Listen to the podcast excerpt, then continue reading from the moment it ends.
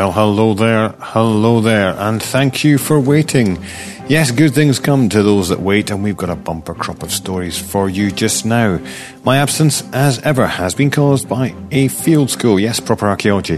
This one's called Rampart Scotland. I run it along with my co-director, Murray Cook, so hats off to him as well. We've just completed our fourth and final season at the site of White Castle, that's in the Lammermuirs, just to the south of Edinburgh. And I feel now, I hope I'm right, I think Historic Scotland and uh, East Lothian Archaeology Service as well, I think there's not a single drop for us left to squeeze out of that site without resorting to full excavation, which of course is a little bit destructive. That's why we do, yes, keyhole investigation. It's been a very interesting four years, and uh, well, you'll be able to read the reports on that quite soon. I've also got to give a big thanks to all those who made a success this year. This goes to Tom, to Jake, to Cara, to Murray, to Beth, to Tony, to James, to Catriona, Jack, Karen, Dawn, Autumn, Kathy, Aurora, and of course Jenny, Carolyn, Bob, Morgan, Crystal, Michael, Amber, and of course, who can ever forget Shivam? Well, thank you all. And I hope a lot of you are able to come back next year when we go to our next site. Now, while we're in thanks mode, uh, I'd like to say thanks to, thanks Anna, sorry, to Chris Webster. I'm really sorry that I wasn't able to appear on your podcast show due to, well, um, I'm getting a bit worried about myself. I kept on thinking it was Friday when in fact it was Saturday. I am so sorry about that. Though in recompense, can I now recommend Chris's show? It's a CRM Archaeology Podcast. You can find that at www.digtech.com llc.com forward slash podcast. Um, that was, sorry, www.digtech-llc.com forward slash podcast. And I also hear that your wife likes uh, the show due to my Scottish accent there. So, well, to save her blushes, I'll say no more, but thank you and hope she and all of you enjoy the following extended edition of the Archaeology News. Are you ready? Sitting comfortably? Coffee in hand? Tea? Biscuits? Everything? Well, let's begin. This news is brought to you in partnership between Stone Pages and the British Archaeological Jobs and Resources website, as well as Past Horizons, of course. All the stories have been collected from various sources, and to view details of each story, including the source, can you see the Stone Pages website at news.stonepages.com. What have we got for you Well, we've got a 6,000 year, this is an amazing story, thick 6,000 year old carved wooden post that has been found in Wales. We've got the remains of pre Ashokan shrines in, sounds like I'm doing my Sean Connery impersonation again there, pre Ashokan shrines in Nepal. And in India, the earliest Middle Paleolithic stones tools yet found. Volunteers are being asked to map the ancient hill forts of the United Kingdom and Oh, it's Stonehenge story. The new Stonehenge tourist attraction has been proposed, but will it go ahead? Mm. The world's first calendar, controversial, has been discovered in, Scot- in a Scottish field. And we've got painted bronzes. I never knew about painted bronzes excavated from a central Chinese tomb. Vandals sadly hit a standing stone in Wales. And protein analysis sheds new light on good old Otzi the Iceman. Mammoths may not have been hunted just for food, so new research is telling us. And they have found a Harappan era site larger and older than that good old type site, Mohenjo-Daro. Ancient rock art seems to have been mapping cosmological beliefs in the Americas, and in Poland we've got new prehistoric chocolate flint mines. Yum. We finish off with a story uh, about farming in Iran. Exciting? Well, it is when you realize it's 12,000 years old.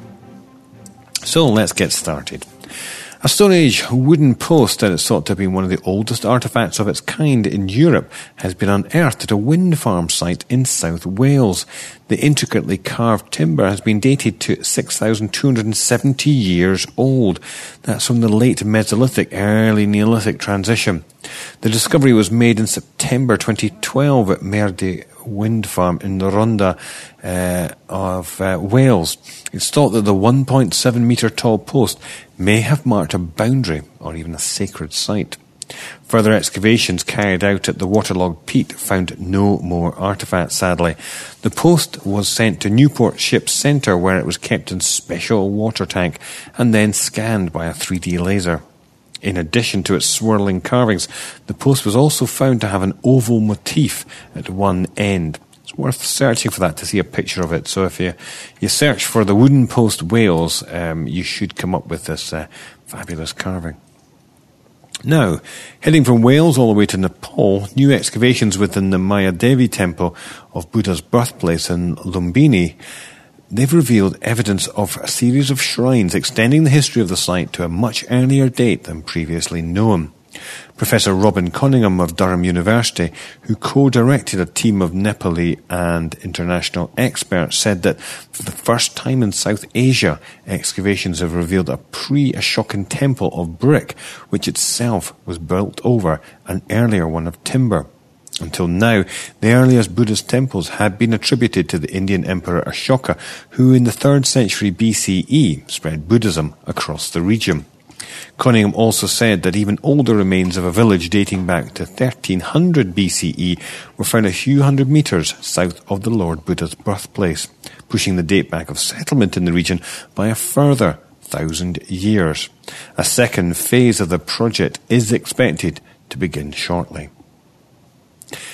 Now, a quick hop across to India, where scientists investigating a site in the Thar Desert of northeastern India have uncovered lithic artifacts that indicate the presence of what may be modern humans as much as 95,000 years ago. Their analysis and conclusions have added to the debate about the timing and route of the dispersal of humans out of Africa into southern Asia, including the bigger question just what species were they? The international team of scientists led by James Blinkhorn, postdoctoral fellow with the University of Bordeaux in France, excavated a trench at the site of Katoati, uh, revealing eight sedimentary strata. Katoati, sorry. The Stone Age artifacts were discovered from most of the layers, with comparatively large collections from three of the layers, including the two earliest layers, which went back to that 95,000 year date. Blinkhorn and his colleagues reported that the creators of the tool were living in an area wetter than it is today that featured plants such as sorghum type grasses and amaranth. Another significant result showed that the artifacts bore characteristics very similar to those found in Arabia and the Sahara. The African artifacts have been assigned to the Middle Stone Age, that's from 280,000 to about 50,000, maybe even 25,000 years ago. A type and period associated with both anatomically modern humans as well as the archaic Homo sapiens.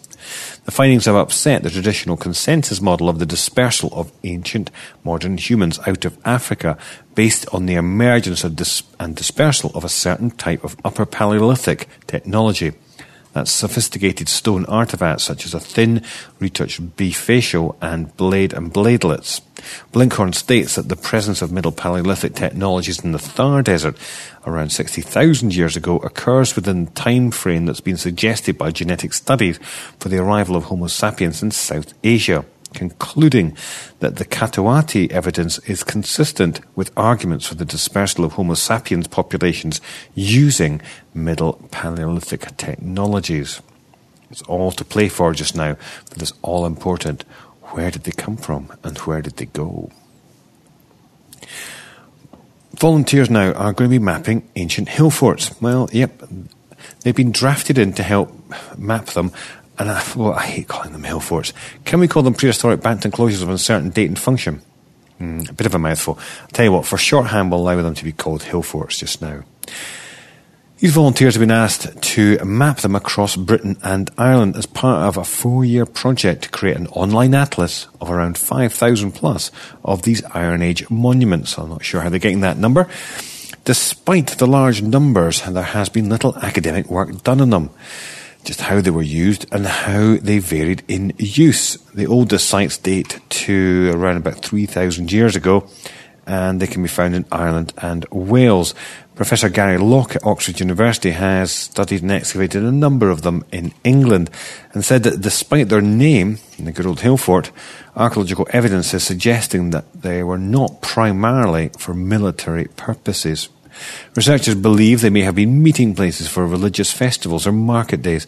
They've found pottery and metalwork and evidence of domestic activities like spinning and weaving, also of agriculture, crops like wheat and barley, and keeping of pigs, sheep, and cattle. Ian Ralston, who's a professor at Emory University, says that they're keen to see what citizen science can reveal. They expect the results of this project to change the vision of these iconic monuments. Volunteers will be able to feed information on their local hill fort into an online form on the Atlas of Hill Forts project website. The map will be freely available to the public, searchable by region, and linked to Google Earth to show the hill forts in the context of the landscape. And, of course, Rampart Scotland being a bit of a hill fort, or should I say banked enclosure, etc., etc., um, type of project is going to get involved as well. We're going to try and look at the sites that uh, are found in the Lothians. We've got about 72 of them Upstanding monuments, of course, are going to have to be the only ones that can be viewed using this. And we'll be doing a number of projects in the near future, more likely 2014, called Rampart Scotland Mini Adventures, where you'll be able to join myself, yes, and Murray as we investigate these sites and pass on the information to the Atlas of Hill Forts. If you want to have a go yourself, of course, and you're nowhere near me, which is always good, pop along to the Atlas of Hill Forts project website. Now to our Stonehenge story of the week. Plans have been unveiled for, oh good grief, the new Stonehenge to be built in Wiltshire uh, using coloured stones from around the world. I jest ye not. New Stonehenge will include yurts for visitors to stay in, a planetarium, and an observatory, and be located six kilometres from the existing circle. The project is currently in the planning stages while the team is behind it is trying to find funding for consultation on the environmental impact. Project leader Colin Shearing said that the new Stonehenge Circle will be built with stones imported from different countries around the world, with each one matching a colour of the spectrum. He said the entire structure will be polished and set into a floor of white quartz granite and surrounded by a white stone wall. I, I, would actually half like to see, to see this one built. It's planned for an attraction to host events such as summer concerts and festivals, as well as conferences and weddings. Well, I may chuckle, but actually, it would look quite spectacular. Now, controversial alert, controversial alert. It's all about the world's first calendar being discovered in the Scottish field. Yep, it seems that a sophisticated calendrical system thousands of years earlier than previously thought to have been possible has been found in a Scottish field. Makes it sound like somebody's dropped it there.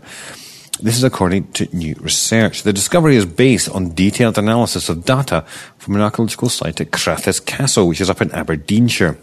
A row of ancient pits which archaeologists believe is the world's oldest calendar. The pit alignment at Warren Field was first excavated in 2004. Now, a team led by the University of Birmingham suggests that the ancient monument was created by hunter gatherers about 10,000 years ago. Archaeologists believe that the complex of pits was designed to represent the months of the year and the lunar phases of the month. They believe it also allowed the observation of the midwinter sunrise so that the lunar calendar could be annually recalibrated to bring it back into line with the solar year. Personally, I would have used a wristwatch, but anyway. Remarkably, the, the monument was in use for some 4,000 years and the pits were periodically recut over these four millennia. It's therefore impossible to know whether or not they originally held timber posts or standing stones after they were first dug 10,000 years ago. Very, very early um, use of standing stones. But anyway, however, variations in the depths of pits suggest that the ark had a complex design, with each lunar month potentially divided into three roughly 10 day weeks, representing the waxing moon, the gibbous full moon, and the waning moon. The 50 metre long row of 12 main pits was arranged as an arc facing a V shaped dip and notch in the horizon, uh, where the sun rose on midwinter's day. There's 12.37 lunar cycles in a solar year, and the archaeologists believe that each pit represented a particular month, with the entire arc representing a year. The 12 pits. May also played a second role by representing the lunar months, mirroring the phases of the moon and waxing and waning, of which takes 29 and a half days. The succession of pits arranged in a shallow arc, perhaps symbolizing the movement of the moon across the sky, starts small and shallow at one end and grows in diameter and depth towards the middle of the arc, and then wanes in size again to the other end in its role as an annual calendar covering 12 months, one for each pit.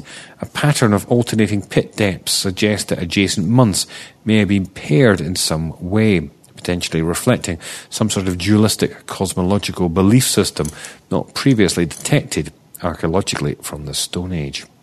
The evidence suggests that hunter gatherer societies in Scotland and I would say actually um, in many other places, had both the need and sophistication to track time across the years to correct for seasonal drift of the lunar year, and that this occurred nearly 5,000 years before the first formal calendars were known in the Near East. This is so says Vince Gaffney, Professor of Landscape Archaeology at Birmingham, who, surprisingly, led the analysis of the project.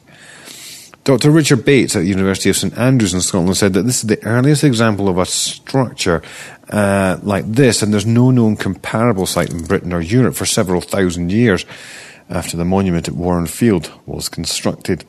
The Warren Field site was first discovered as an unusual crop mark spotted from the air by the Royal Commission on the Ancient Historical Monuments of Scotland. Uh, first came across it. NTS archaeologist Dr. Shannon Fraser said that this is a remarkable monument. Our excavation has so far revealed a fascinating glimpse into the cultural lives of people some 10,000 years ago.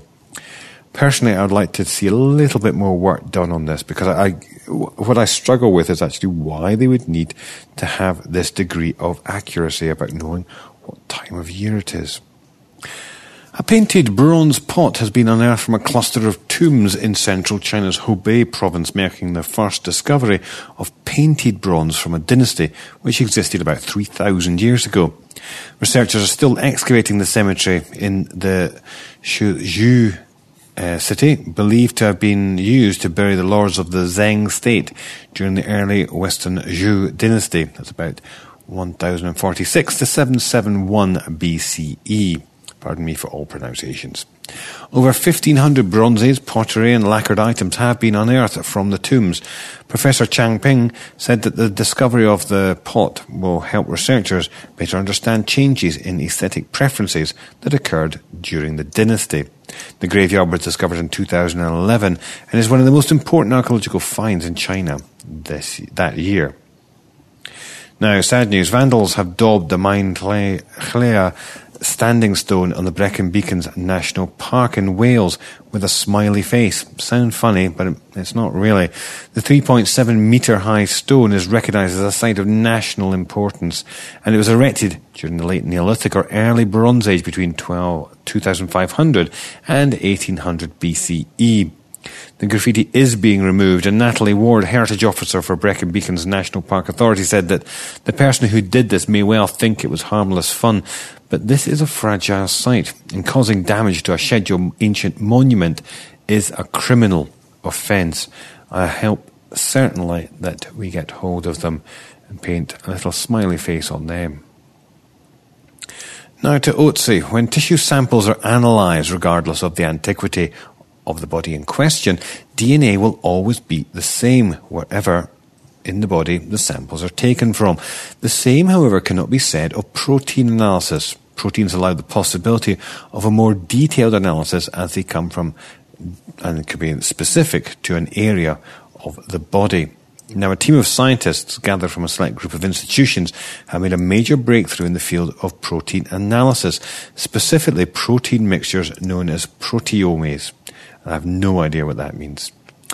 They carried out minute studies on samples of brain tissue taken from good old Otzi the Iceman. Otzi is, of course, as you'll hopefully know by now, a well preserved mummy dating to approximately 3300 BCE that was found on the Alps, in the Alps on the border between Austria and Italy back in 1991. Was it really that long ago? Blimey.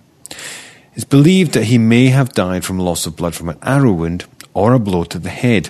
Two parallel independent studies were carried out and the results corroborated each other. Without delving into the exact science involved, few.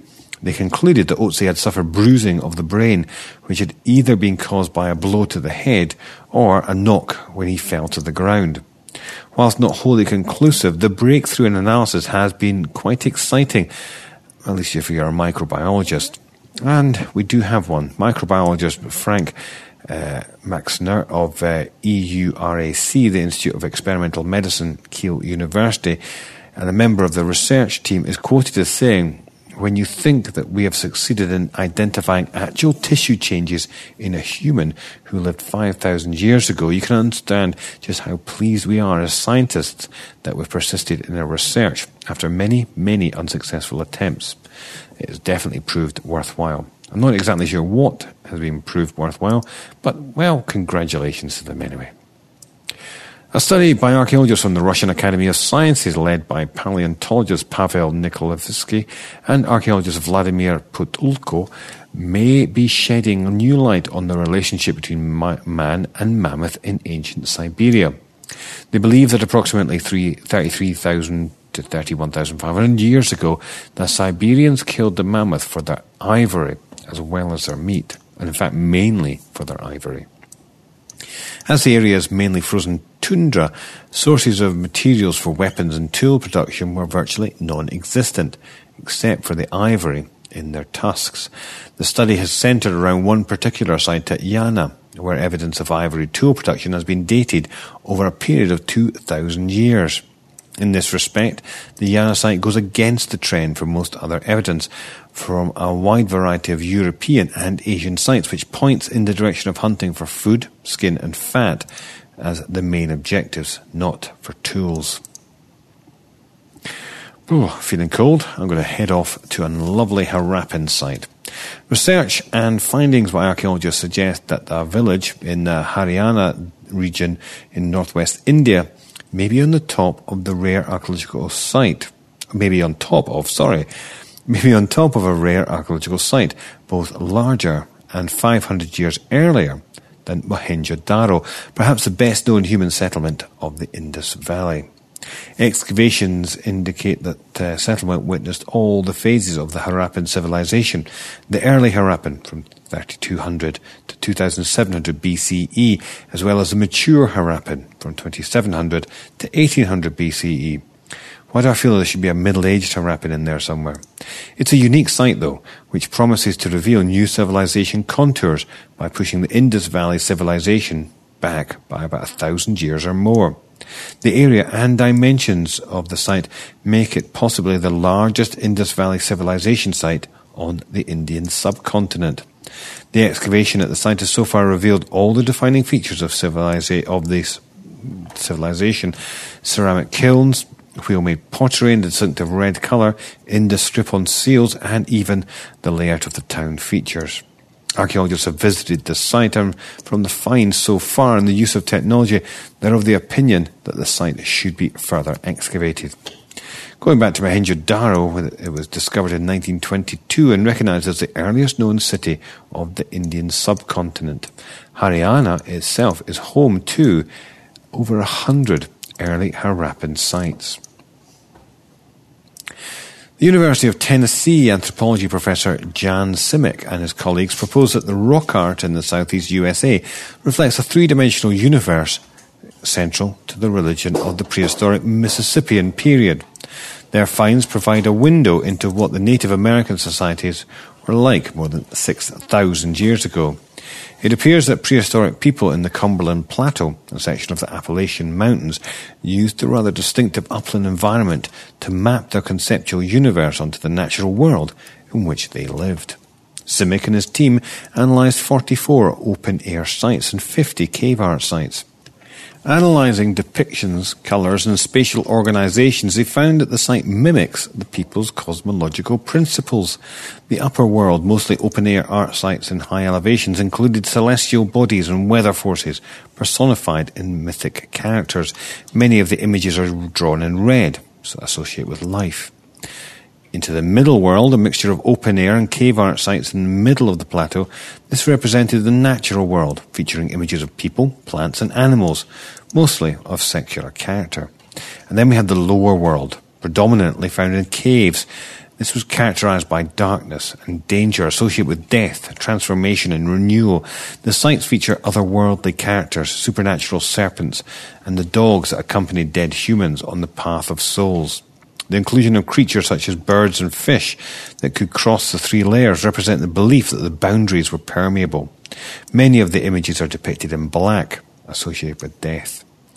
This layered universe was a stage for a variety of actors that include heroes, monsters, and creatures that could cross between the levels. That's a fascinating one, uh, and uh, I had read about that in, uh, yes, you guessed it, Past Horizons. Uh, a very fascinating way to see how people might actually represent their own beliefs. It's a, a lesson about what rock art, at least in this case, might mean. Now, yummy, yummy, chocolate flint. There's a chocolate flint, I'm not joking here, a chocolate flint mining site found in the Holy Cross Mountains by archaeologists from Warsaw University. The outcrop extends nearly 100 kilometres in a narrow strip from the Vistula Valley to the south of Radom.